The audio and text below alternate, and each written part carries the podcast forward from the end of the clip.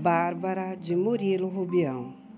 O homem que se extraviar do caminho da doutrina terá por morada a Assembleia dos Gigantes. Provérbios 21, 16. Bárbara gostava somente de pedir, pedia e engordava. Por mais absurdo que pareça, encontrava-me sempre disposto a lhe satisfazer os caprichos. Em troca de tão constante dedicação, dela recebi frouxa ternura e pedidos que se renovavam continuamente. Não os retive todos na memória, preocupado em acompanhar o crescimento do seu corpo, se avolumando à medida que se ampliava sua ambição. Se ao menos ela desviasse para mim parte do carinho dispensado às coisas que eu lhe dava, ou não engordasse tanto, pouco me teriam importado os sacrifícios que fiz para lhe contentar a mórbida mania.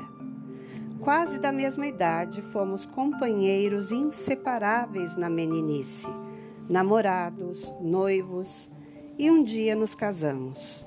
Ou melhor, agora posso confessar que não passamos de simples companheiros.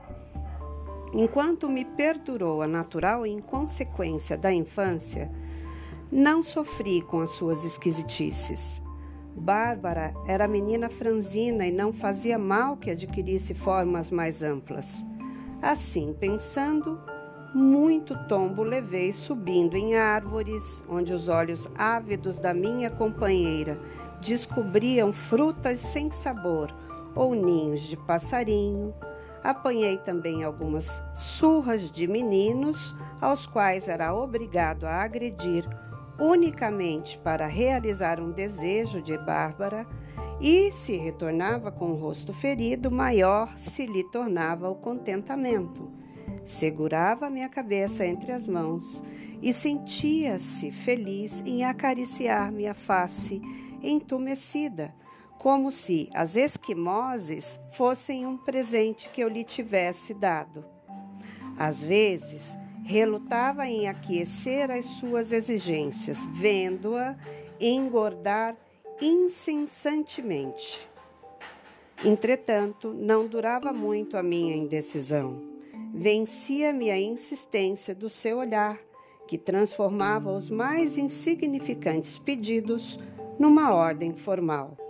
Que ternura lhe vinha aos olhos, que ar convincente o dela ao me fazer tão extravagantes solicitações.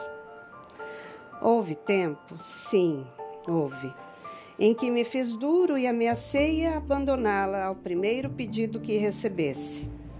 Até certo ponto, minha advertência produziu o efeito desejado. Essa foi a primeira parte. Até a próxima.